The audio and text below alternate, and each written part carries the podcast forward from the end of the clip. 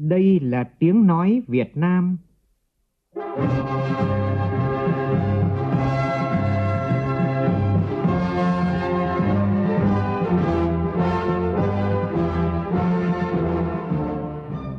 là tiếng nói Việt Nam, phát thanh từ Hà Nội, thủ đô nước Cộng hòa xã hội chủ nghĩa Việt Nam.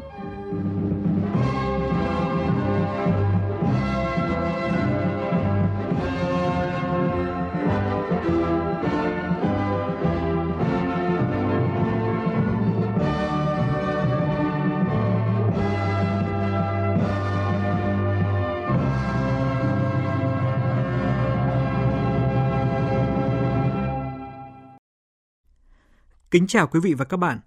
Mời quý vị nghe chương trình Thời sự sáng của Đài Tiếng Nói Việt Nam. Hôm nay là thứ ba, ngày 23 tháng 3, tức ngày 11 tháng 2 năm Tân Sửu. Chương trình có những nội dung chính sau đây.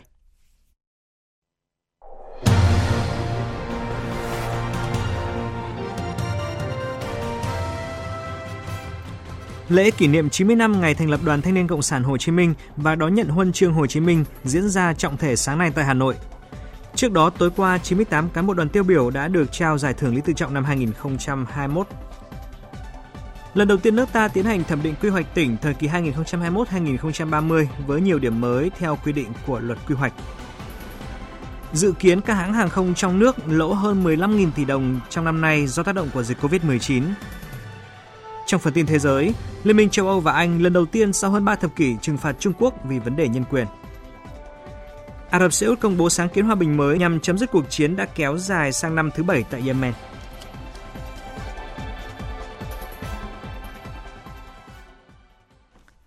Bây giờ là nội dung chi tiết. Sáng nay tại Hà Nội, Trung ương Đoàn Thanh niên Cộng sản Hồ Chí Minh sẽ tổ chức lễ kỷ niệm 90 năm ngày thành lập Đoàn Thanh niên Cộng sản Hồ Chí Minh 26 tháng 3 năm 1931, 26 tháng 3 năm 2021. Đây là sự kiện dấu mốc quan trọng trong quá trình hình thành và phát triển của tổ chức đoàn – Tin của phóng viên Đài tiếng nói Việt Nam. Dự lễ kỷ niệm sẽ có các đồng chí lãnh đạo, nguyên lãnh đạo Đảng, Nhà nước, các cán bộ đoàn qua các thời kỳ và cán bộ đoàn tiêu biểu đạt giải thưởng Lý Tự Trọng năm 2020, Bí thư chi đoàn tiêu biểu toàn quốc năm 2020, đoàn viên thanh niên tiêu biểu đã được nhận các giải thưởng của Trung ương đoàn. Đây là dịp để mỗi đoàn viên thanh niên được ôn lại lịch sử 90 năm xây dựng và trưởng thành của Đoàn Thanh niên Cộng sản Hồ Chí Minh, tự hào về truyền thống vẻ vang của tổ chức đoàn, tiếp tục thể hiện sức trẻ, tinh thần sung kích, đồng thời là cơ hội để đoàn viên thanh niên giao lưu, thắt chặt tình đoàn kết, rèn luyện kỹ năng, phát huy khả năng sáng tạo của tuổi trẻ. Chương trình sẽ thể hiện rõ truyền thống lịch sử vẻ vang hào hùng của Đoàn Thanh niên Cộng sản Hồ Chí Minh, lý tưởng khát vọng và hành động của lớp lớp các thế hệ thanh niên Việt Nam, sống, học tập, lao động, chiến đấu và công hiến cho Tổ quốc, cho nhân dân. Sự quan tâm chăm lo của Đảng, Nhà nước và nhân dân đối với sự nghiệp giáo dục, bồi dưỡng và phát huy thế hệ trẻ – Dịp này, Trung ương Đoàn Thanh Cộng sản Hồ Chí Minh vinh dự đón nhận huân chương Hồ Chí Minh lần thứ ba. Đài Tiếng nói Việt Nam sẽ tường thuật trực tiếp sự kiện quan trọng này trên sóng kênh thời sự từ 8 giờ 55 phút sáng nay. Mời quý vị chú ý đón nghe. Trước đó tối qua tại tỉnh Vĩnh Phúc, Trung ương Đoàn Thanh niên Cộng sản Hồ Chí Minh đã tổ chức chương trình tiếp lửa truyền thống Sáng mãi lửa nhiệt huyết và trao giải thưởng Lý Tự Trọng năm 2021. Đến dự có nguyên Chủ tịch nước Nguyễn Minh Chiết, Ủy viên Bộ Chính trị, Thường trực Ban Bí thư Võ Văn Thưởng, Bí thư thứ nhất Trung ương Đoàn Nguyễn Anh Tuấn và các cán bộ đoàn qua các thời kỳ. Tin của phóng viên Phương Thoa. Tại chương trình, các cán bộ, đoàn viên, thanh niên được giao lưu chia sẻ những câu chuyện của các thế hệ cán bộ đoàn về triển khai các phong trào đoàn, thu hút tập hợp thanh niên tham gia đấu tranh, xây dựng và phát triển đất nước. Qua đó động viên thế hệ cán bộ đoàn hôm nay tiếp tục phấn đấu nỗ lực rèn luyện vì sự phát triển của tổ chức đoàn và phong trào thanh thiếu nhi. Chia sẻ tại chương trình, ông Hà Quang Dự, nguyên bí thư thứ nhất Trung ương Đoàn Thanh niên Cộng sản Hồ Chí Minh, nhớ lại phong trào đoàn thanh niên những năm 1965. Cán bộ đoàn chúng tôi được phong trào ban sẵn sàng hôn đúc tinh thần cách mạng, cho nên chúng tôi luôn luôn làm việc hết mình vì công tác của đoàn và luôn luôn phấn đấu học tập và sẵn sàng lên đường nhập ngũ hoặc là phục vụ một hình thức nào đấy cho cái công cuộc đấu tranh giải phóng dân tộc thống nhất đất nước. Đến năm thứ hai thì tôi được à, kết nạp đảng. Ngày ấy thì các bạn nhớ là máy bay à, Mỹ ném bom miền Bắc hàng ngày. Bữa cơm của chúng tôi có khi phải chạy một hai lần xuống hầm hoặc là đang ăn cơm cũng phải huy động nhau chạy nhanh ra ủ pháo để tiếp đạn cho chiến sĩ phòng không của chúng ta bắn máy bay. Chính vì những cái công việc ấy mà công tác của đoàn chúng tôi lúc ấy gian khổ nhưng vô cùng sôi nổi. Cũng tại chương trình, Trung ương Đoàn Thanh niên Cộng sản Hồ Chí Minh trao giải thưởng Lý Tự Trọng cho 98 gương cán bộ đoàn tiêu biểu Đây là những tấm gương của tinh thần sung kích sáng tạo vượt khó của tuổi trẻ, nỗ lực vươn lên hoàn thành xuất sắc nhiệm vụ của công tác đoàn và phong trào thanh thiếu nhi là những minh chứng rõ ràng nhất cho sự tiếp nối và kế thừa những truyền thống vẻ vang của các thế hệ cán bộ đoàn đi trước.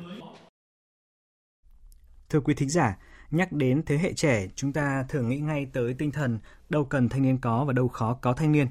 Tại Quảng Ninh, khi mà dịch COVID-19 lây lan hồi đầu năm, tuổi trẻ nơi đây đã có nhiều hoạt động cụ thể để chung tay cùng cộng đồng đánh bay SARS-CoV-2.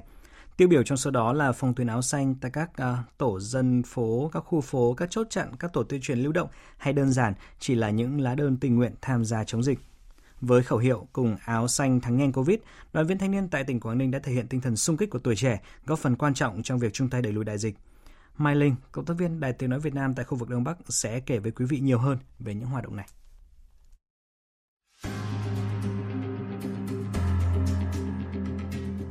Trước Tết Nguyên đán, thị xã Đông Triều của tỉnh Quảng Ninh là điểm nóng của đợt dịch Covid-19 do địa bàn giáp danh với tỉnh Hải Dương. Nhiều xã phải tiến hành cách ly, phong tỏa ngay trong đêm. Mọi công tác phòng chống dịch được khẩn trương kích hoạt, trong đó không thể thiếu lực lượng thanh niên xung kích. Những ngày cao điểm chống dịch, thanh niên phường Yên Thọ, thị xã Đông Triều cử 11 thanh niên tình nguyện với 11 xe máy và loa kéo thực hiện tuyên truyền tới tận hàng cùng ngõ hẻm, vận động nhân dân chủ động khai báo y tế cùng tham gia chống dịch. Từ 5 rưỡi sáng, anh Nguyễn Hồng Nam, bí thư đoàn thanh niên phường Yên Thọ và các bạn đoàn viên đã lên đường vận động bà con không họp chợ. Khi mà gặp thanh niên thì thì họ biết ngay là cái đội hình này là là hướng dẫn người dân cài đặt bảo luôn và nhiều người gọi quay lại hướng dẫn hộ cô mới để cô cài đặt đến cái khu khu Liên Sơn ấy đấy là cái khu mà à, có số lượng người F2, F3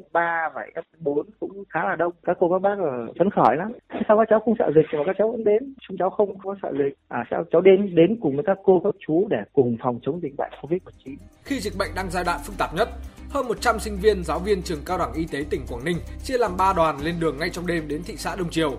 Chỉ vài ngày sau đó, đoàn trường cao đẳng y tế tỉnh Quảng Ninh tiếp tục nhận hàng trăm lá đơn xin tình nguyện đến vùng tâm dịch. Hà Thị Tuyết Trinh, sinh viên lớp dược K5B mong muốn góp một phần công sức nhỏ bé của mình. Tôi đã được đồng chí bí thư trường là đồng chí Đỗ Văn Doanh đã báo trước là chuẩn bị đồ đạc để lên xe. Thì tầm khoảng một tiếng sau là lúc 10 giờ 30 phút tối chúng tôi đã cùng với lại đoàn trường các bạn sinh viên các thầy cô giáo lên trên xe. Thực sự là lúc đấy rất là hồi hộp. Chỉ mong là mình lên trên đấy chiến đấu hết sức mình ấy, à, để phòng chống dịch à, giúp ờ, một phần nhỏ công sức của mình mình học trong ngành y. Thì ờ, bố mẹ mình cũng đã chấp nhận là những cái sự nguy hiểm như thế cho nên là mẹ bố mẹ rất là ủng hộ những cái việc làm như vậy.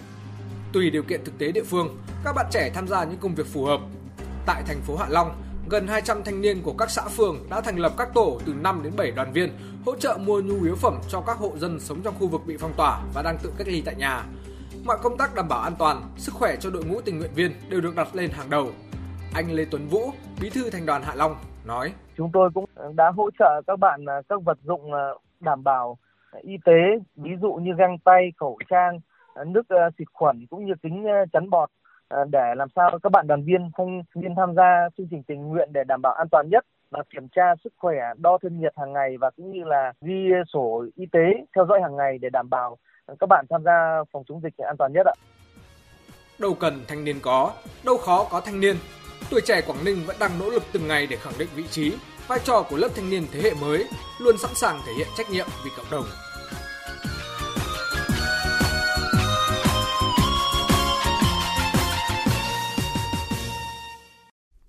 Chương trình Thời sự sáng của Đài Tiếng nói Việt Nam xin được tiếp tục với những tin đáng chú ý khác. Thưa quý vị, theo kế hoạch hội nghị toàn quốc tổng kết chương trình mỗi xã một sản phẩm gọi tắt là OCOP giai đoạn 2018-2020 sẽ được tổ chức sáng nay tại Cung Văn hóa Lao động hữu nghị Việt Xô Hà Nội dưới sự chủ trì của Phó Thủ tướng Chính phủ Trịnh Đình Dũng. Tin của phóng viên Nguyên Long. Sau 3 năm triển khai chương trình, mỗi xã một sản phẩm đã khơi dậy được tiềm năng thế mạnh của các địa phương về sản phẩm đặc sản, ngành nghề nông thôn gắn với lợi thế về điều kiện sản xuất, vùng nguyên liệu và văn hóa truyền thống để gia tăng giá trị sản phẩm ô cốp. Như các làng nghề truyền thống ở đồng bằng sông Hồng, trái cây và dược liệu ở miền núi phía Bắc, cà phê hồ tiêu ở Tây Nguyên, lúa gạo và thủy sản ở đồng bằng sông Cửu Long. Đã có 145 sản phẩm ô cốp khai thác hiệu quả vùng nguyên liệu địa phương gắn với chỉ dẫn địa lý như chè san tuyết hoàng su phi của tỉnh Hà Giang, chè Tân Cương của tỉnh Thái Nguyên, cà phê của tỉnh Sơn La, lúa gạo ở tỉnh Sóc Trăng và tỉnh An Giang. Từng bước chuyển đổi sản xuất quy mô nhỏ sang sản xuất theo hướng liên kết chuỗi giá trị khép kín, đặc biệt là gắn với vai trò của các hợp tác xã doanh nghiệp vừa và nhỏ. Chương trình đã hình thành được 393 chuỗi giá trị ô cốp hoạt động hiệu quả với vai trò tích cực của hợp tác xã và doanh nghiệp.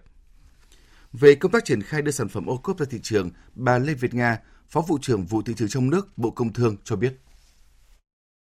Hoạt động thứ nhất đấy là thiết lập ra những cái điểm bán hàng ô cốp tại 63 tỉnh, thành phố. Và cho tới nay thì chúng tôi đã dùng ngân sách trung ương để hỗ trợ cho các sở công thương triển khai được 22 điểm trên toàn quốc. Và ngân sách địa phương thì đã có hàng chục cái điểm khác phối hợp để tổ chức. Thế và đồng thời chúng tôi tổ chức những cái hoạt động khác về truyền thông, về kết nối cung cầu hàng ô cốp vào những cái hệ thống sẵn có trên toàn quốc. Ví dụ như hệ thống các cái siêu thị lớn với hàng nghìn cái điểm bán trên toàn quốc để đưa được vào thành những cái điểm bán hàng ô cóp và đây cũng lại là một cái cách để chúng ta kết nối một cách bền vững hàng hóa từ nông thôn về với thành thị để bán đến, đến những cái thị trường tiêu thụ rất là lớn như Hà Nội, thành phố Hồ Chí Minh và sẵn sàng là đi xuất khẩu thông qua những cái kênh mà đang có hiện diện tại Việt Nam.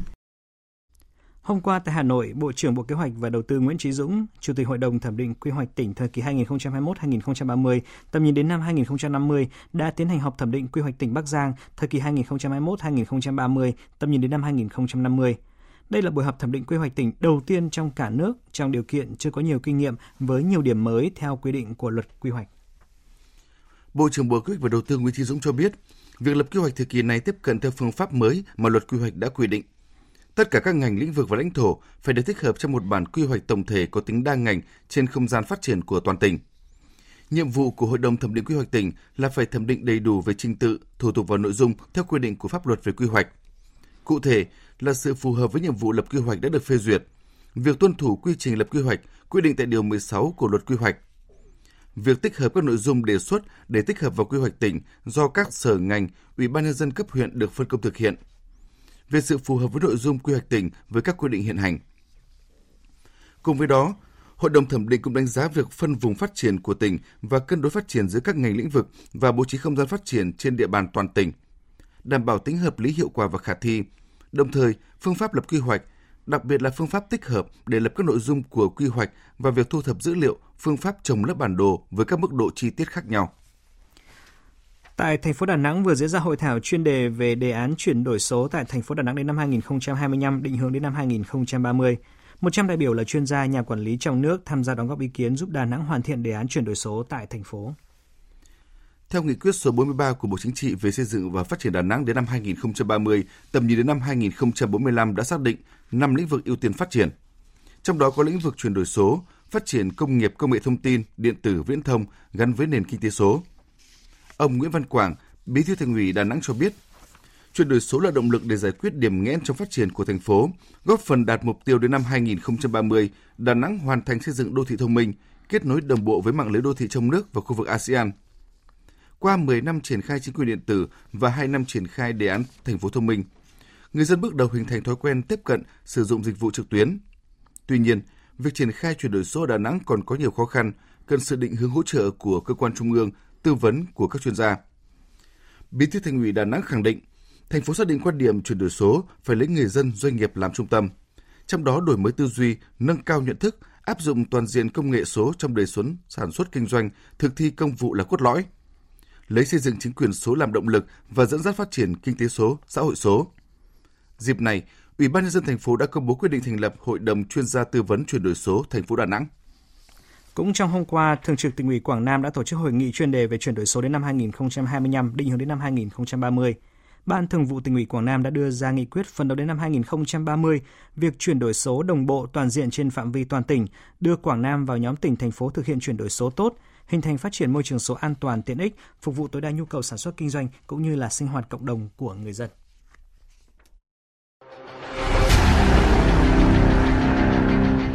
Đẩy lùi COVID-19 Bảo vệ mình là bảo vệ cộng đồng.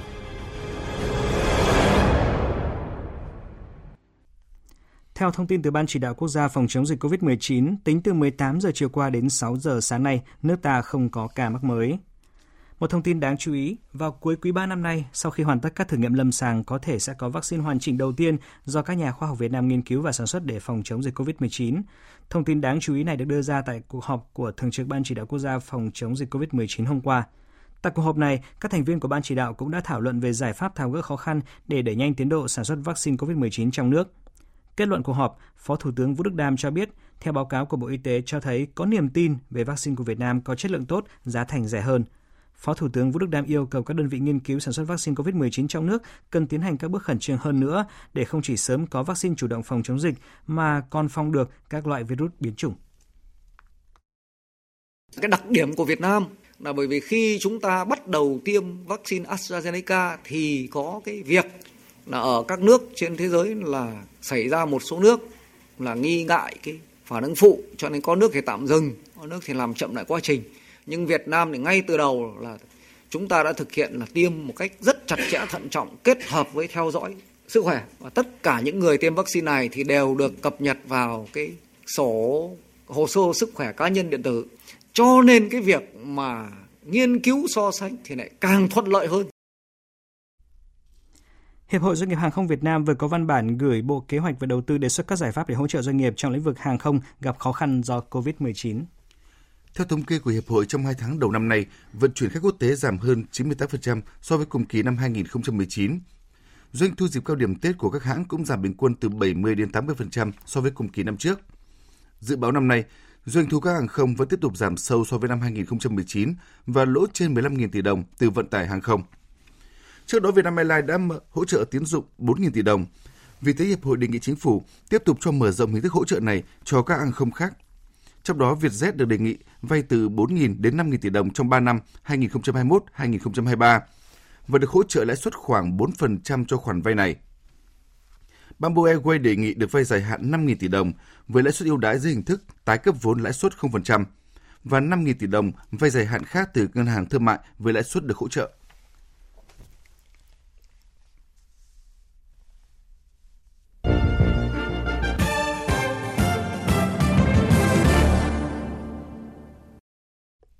Xin chuyển sang phần tin quốc tế. Liên minh châu Âu và Vương quốc Anh hôm qua đồng thời công bố các lệnh trừng phạt nhằm vào các cá nhân và tổ chức tại Trung Quốc với cáo buộc vi phạm nhân quyền tại Tân Cương. Phóng viên Quang Dũng, thường trú Đại tiếng nói Việt Nam tại Pháp theo dõi khu vực Tây Âu đưa tin. Trong thông cáo chính thức được Liên minh châu Âu đưa ra sau cuộc họp các ngoại trưởng khối này trong ngày 22 tháng 3, Liên minh châu Âu cho biết sẽ áp dụng lệnh trừng phạt cấm đi lại và đóng băng tài sản với bốn quan chức Trung Quốc là những người giữ các chức vụ lãnh đạo tại vùng Tân Cương và một tổ chức là một công ty xây dựng tại Tân Cương, Trung Quốc. Những cá nhân và tổ chức này bị phía châu Âu cáo buộc là đã vi phạm nhân quyền nhằm vào cộng đồng người Hồi giáo Duy Ngô Nhĩ tại Tân Cương. Đây là các biện pháp đã được đại sứ 27 nước thành viên Liên minh châu kiến nghị áp dụng từ tuần trước và nay được các ngoại trưởng Liên minh châu chính thức phê duyệt. Động thái này cũng là lần đầu tiên kể từ năm 1989, phía Liên minh châu ra các lệnh trừng phạt nhằm vào Trung Quốc với các cáo buộc nhân quyền. Chỉ ít giờ sau quyết định từ phía Liên minh châu Âu, Ngoại trưởng Anh Dominic Raab cũng thông báo cho biết nước này sẽ áp dụng các lệnh trừng phạt tương tự của Liên minh châu Âu nhằm vào Trung Quốc. Các lệnh trừng phạt này bao gồm việc cấm đi lại và đóng băng tài sản với các cá nhân, đóng băng tài sản đối với các tổ chức mà chúng tôi chỉ định trừng phạt. Các cá nhân này bị cấm nhập cảnh vào Vương quốc Anh và bất cứ tài sản nào được tìm thấy trên lãnh thổ Vương quốc Anh sẽ bị đóng băng. Trong một phản ứng gần như là đồng thời, tối qua Trung Quốc đã ra tuyên bố trừng phạt 14 cá nhân và thực thể của châu Âu nhằm trả đũa quyết định trừng phạt của Liên minh châu Âu nhằm vào các uh, quan chức của nước này liên quan đến vấn đề Tân Cương. Tin của phóng viên Đài tiếng nói Việt Nam thường trú tại Bắc Kinh. Theo thông cáo của Bộ Ngoại giao Trung Quốc, lệnh trừng phạt nhằm vào 8 thành viên Nghị viện châu Âu, Quốc hội Bỉ, Hà Lan và Litva, hai học giả Nga và Thụy Điển, cùng Ủy ban Chính trị và An ninh Hội đồng châu Âu, Tiểu ban Nhân quyền Nghị viện châu Âu, Viện Nghiên cứu Trung Quốc Mercator của Đức và Quỹ Liên minh Dân chủ Đan Mạch. Thông cáo của Bộ Ngoại giao Trung Quốc nêu rõ, những cá nhân liên quan và người thân sẽ bị cấm nhập cảnh vào Trung Quốc đại lục, cũng như khu hành chính đặc biệt Hồng Kông và Macau. Những công ty và tổ chức liên quan cũng bị hạn chế qua lại với Trung Quốc. Căng thẳng ngoại giao cũng đang là thách thức với Nga và Bulgaria. Hôm qua, Bộ Ngoại giao Bulgaria thông báo hai nhà ngoại giao Nga đã bị các công tố viên nước này cáo buộc tội gián điệp và sẽ bị trục xuất khỏi nước này. Phóng viên Đài tiếng nói Việt Nam theo dõi khu vực Đông Âu đưa tin. Bộ Ngoại giao Bulgaria cho biết đã gửi thông báo tới Đại sứ quán Nga tại thủ đô Sofia yêu cầu hai nhà ngoại giao này phải rời khỏi Bulgaria trong vòng 72 giờ.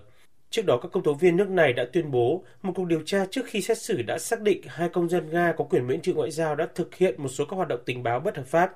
Các vụ trục xuất có liên quan đến một cuộc đột kích vào tuần trước sau khi nhà chức trách đã bắt giữ 6 người và buộc tội họ cung cấp những thông tin mật có liên quan đến NATO đến Đại sứ quán Nga ở Sofia. Sau đó, một trường hợp đã được tại ngoại sau khi có sự hợp tác với các nhà chức trách. Năm ngoái, Bulgaria cũng đã trục xuất 5 nhà ngoại giao Nga đã bị các công tố viên cáo buộc làm gián điệp. Trong số đó có tùy viên quân sự của Nga, người được cho là đã điều phối mạng lưới gián điệp tình báo quân sự ở Bulgaria. Đại sứ quán Nga đã bác bỏ các cáo buộc gián điệp, gọi chúng là một phần trong những nỗ lực nhằm thúc đẩy các mối quan hệ đối thoại giữa Nga và Bulgaria. Chuyển sang các tin đáng chú ý khác. Hôm qua, Ả Rập Xê Út đã công bố sáng kiến hòa bình mới nhằm chấm dứt cuộc chiến đã kéo dài sang năm thứ bảy tại Yemen. Phóng viên Tuấn Nguyễn từ Trung Đông đưa tin.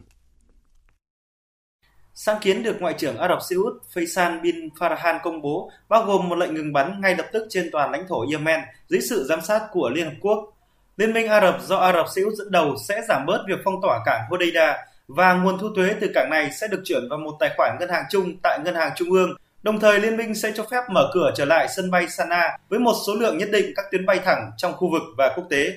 Ngoại trưởng Ả Rập Xê Út cho biết thêm, sáng kiến này còn bao gồm việc khởi động các cuộc đàm phán chính trị để chấm dứt khủng hoảng, đồng thời nhấn mạnh lệnh ngừng bắn sẽ được bắt đầu ngay lập tức sau khi nhóm phiến quân Houthi đồng ý. Ả Rập Xê Út kêu gọi chính phủ Yemen và nhóm Houthi chấp nhận sáng kiến này bởi đây là cơ hội để ngăn chặn đổ máu, giải quyết tình hình kinh tế và nhân đạo khó khăn mà người dân Yemen đang phải gánh chịu. Sáng kiến hòa bình trên được Ả Rập Xê Út đưa ra trong bối cảnh phiến quân Yemen đang gia tăng các cuộc tấn công bằng máy bay không người lái nhằm vào các cơ sở hạ tầng bên trong lãnh thổ nước này. Khoảng 20.000 cảnh sát Israel sẽ được triển khai tới các điểm bỏ phiếu trên khắp đất nước vào ngày hôm nay để đảm bảo an toàn cho cuộc bầu cử lần thứ tư trong hai năm qua. Phóng viên Ngọc Thạch, thường trú Đại tiếng nói Việt Nam tại khu vực Trung Đông đưa tin. Các lực lượng an ninh được bố trí tại các trung tâm bỏ phiếu và kiểm soát phòng ngừa dịch COVID-19. Ít nhất 3.500 sĩ quan sẽ ghi hình để ghi lại bất kỳ hành vi đáng ngờ nào, trong khi các đơn vị bí mật sẽ được cử đến một số địa điểm để bảo vệ, chống lại các hành vi gian lận của cử tri.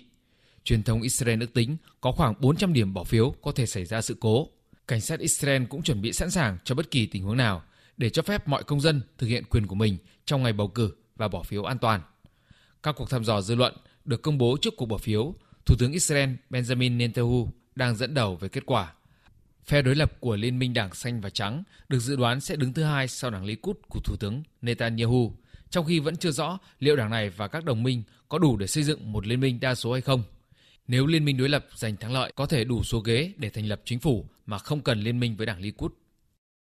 Về tình hình dịch COVID-19, nhằm đảm bảo việc phân phối vaccine COVID-19 diễn ra công bằng, Tổ chức Y tế Thế giới vừa kêu gọi các nhà sản xuất vaccine trên thế giới noi gương hãng dược phẩm AstraZeneca cấp chứng chỉ công nghệ vaccine cho các nhà sản xuất để vaccine được phân phối tới nhiều người hơn nữa.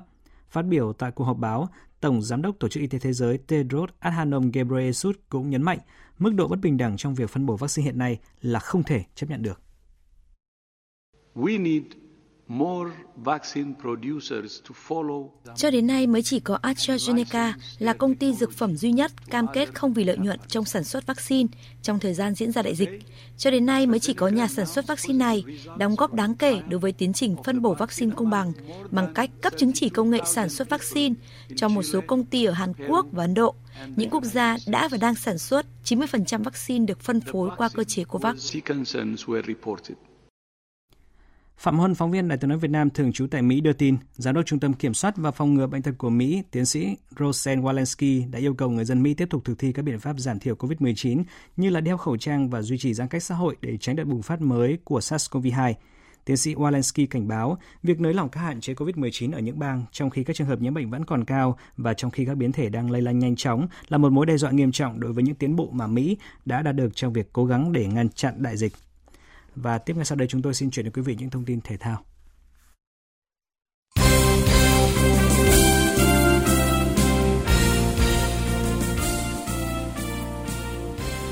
Trong khuôn khổ V-League, ngày mai Viettel sẽ gặp Hoàng Anh Gia Lai trong trận đấu diễn ra lúc 19 giờ 15 phút trên sân hàng đẫy. Sau 4 trận cả hai đội cùng được 7 điểm nhưng mà Viettel thì đứng thứ ba do hơn chỉ số phụ. Đội bóng phố núi thì thường chơi không tốt khi mà phải thi đấu xa nhà, trong khi Viettel thì bắt đầu cải thiện được phong độ sau hai trận chật vật đầu mùa giải. Đội trưởng Xuân Trường của Hoàng Anh Gia Lai cho biết. Các cầu thủ Viettel hiểu các thủ Hoàng Gia Lai như nào thì bọn em cũng ngược lại và bọn em cũng hiểu các cầu thủ Viettel cho nên là lợi thế đến cho cả hai đội và cũng là uh, nếu như đội nào tận dụng được những cái điểm yếu của đối thủ hơn thì sẽ giành cái kết quả tốt. Mùa giải năm nay bọn em có tập luyện nhiều hơn về những chiến thuật trong phòng ngự và đặc biệt huấn luyện viên Gejisak có nhấn mạnh rằng để có được điểm thì trước tiên các bạn phải phòng ngự thật là tốt cái đã. Một điều nữa là cái tinh thần của toàn đội năm nay từ đầu đến giờ cũng khá là ổn nên em nghĩ đóng góp nhiều cho cái việc à, bọn em có thể chơi phòng ngự một cách quyết liệt hơn. Giải vô địch Pencastilat quốc gia năm nay đang diễn ra tại Cung Thể thao Tiên Sơn, thành phố Đà Nẵng, thu hút khoảng 300 vận động viên của 28 đơn vị trên toàn quốc. Các vận động viên sẽ thi đấu 30 nội dung, trong đó có 24 nội dung đối kháng và 6 nội dung quyền dành cho lứa tuổi từ 17 đến 45. Giải vô địch Pencasilat quốc gia năm nay ngoài việc hoàn thành tập luyện cho những mục tiêu ở đấu trường trong nước, còn là cơ hội cho các à, huấn luyện viên tìm kiếm những vận động viên xuất sắc để phục vụ cho những giải đấu quốc tế quan trọng trong năm nay, đặc biệt là sự kiện à, SEA Games 31 diễn ra vào tháng 12 tại Hà Nội. Hôm qua, giải xe đạp nữ Bình Dương lần thứ 11 à, của năm nay Cúp BYC thi đấu chặng thứ tư với cung đường từ thành phố Bảo Lộc đến thành phố Đà Lạt của tỉnh Lâm Đồng dài 110 km trong đó có đèo Pren. Trong cuộc cạnh tranh ở 7 km của đèo Pren thì Nguyễn Thị Thi và người đồng đội là Nguyễn Thị Thu Mai, tập đoàn Lộc Trời đã thể hiện sự xuất sắc khi mà lần lượt rút thắng ở km cuối cùng để cán điểm đèo Pren đầu tiên – nhưng mà tại đích đến ở thành phố Đà Lạt thì Nguyễn Thị Thu Mai đã vượt qua người đồng đội Nguyễn Thị Thi để về nhất chặng và qua đó chính thức giành lại áo vàng từ tay vận động viên Nguyễn Thị Kim Cương của tuyển Cần Thơ. Dự báo thời tiết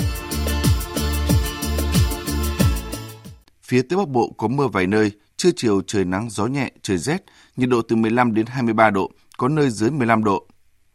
Phía Đông Bắc Bộ có mưa vài nơi, trưa chiều hừng nắng, gió Đông Bắc cấp 2, cấp 3, trời rét, nhiệt độ từ 15 đến 23 độ, vùng núi có nơi dưới 15 độ. Các tỉnh từ Thanh Hóa đến Thừa Thiên Huế, phía Bắc có mưa vài nơi, phía Nam có mưa, mưa rào và có nơi có rông, cục bộ có mưa vừa mưa to, gió Bắc đến Tây Bắc cấp 3, trời rét, nhiệt độ từ 16 đến 23 độ. Các tỉnh ven biển từ Đà Nẵng đến Bình Thuận có mưa, mưa rào và có nơi có rông, cục bộ có mưa vừa mưa to, Riêng Ninh Thuận, Bình Thuận, ngày nắng đêm không mưa, gió Đông Bắc cấp 3, vùng ven biển cấp 4, cấp 5, nhiệt độ từ 22 đến 29 độ. Tây Nguyên ngày nắng, chiều tối và đêm có mưa rào và rông vài nơi, gió Đông Bắc cấp 2, cấp 3, nhiệt độ từ 18 đến 30 độ. Khu vực Nam Bộ ngày nắng, riêng phía Đông có nắng nóng, chiều tối và đêm có mưa rào và rông vài nơi, gió Đông Bắc cấp 2, cấp 3, nhiệt độ từ 23 đến 36 độ. Khu vực Hà Nội không mưa, trưa chiều hừng nắng, gió đông bắc cấp 2, cấp 3, trời rét, nhiệt độ từ 16 đến 23 độ. Dự báo thời tiết biển Bắc và Nam Vịnh Bắc Bộ có mưa vài nơi, tầm nhìn xa trên 10 km, gió đông bắc cấp 4, cấp 5. Vùng biển từ Quảng Trị Quảng Ngãi, vùng biển từ Bình Định đến Ninh Thuận, khu vực giữa Biển Đông, có mưa rào và rông rải rác ở ven bờ, tầm nhìn xa trên 10 km, giảm xuống từ 4 đến 10 km trong mưa. Gió đông bắc cấp 5, có lúc cấp 6, giật cấp 7, biển động. Đêm nay gió giảm dần. Vùng biển từ Bình Thuận Cà Mau có mưa rào vài nơi, tầm nhìn xa trên 10 km, gió đông bắc cấp 6, giật cấp 7, biển động. Vùng biển từ Cà Mau đến Kiên Giang và Vịnh Thái Lan có mưa rào vài nơi, tầm nhìn xa trên 10 km, gió đông bắc đến đông cấp 3, cấp 4. Khu vực Bắc Biển Đông, khu vực quần đảo Hoàng Sa thuộc thành phố Đà Nẵng có mưa rào vài nơi, tầm nhìn xa trên 10 km. Gió đông bắc cấp 6, có lúc cấp 7, giật cấp 8, cấp 9, biển động mạnh. Đêm nay gió giảm dần khu vực Nam Biển Đông, khu vực quần đảo Trường Sa thuộc tỉnh Khánh Hòa, có mưa rào rải rác và có nơi có rông, tầm nhìn xa trên 10 km, giảm xuống từ 4 đến 10 km trong mưa. Gió Đông Bắc cấp 5, riêng vùng biển phía Tây cấp 6, giật cấp 7, biển động. Những thông tin thời tiết vừa rồi đã kết thúc chương trình Thời sự sáng nay của Đài Tiếng Nói Việt Nam. Chương trình do biên tập viên Hoàng Ân biên soạn với sự tham gia của phát thanh viên Đoàn Hùng, kỹ thuật viên Hồng Thanh, chịu trách nhiệm nội dung Hoàng Trung Dũng. Xin kính chào tạm biệt và hẹn gặp lại.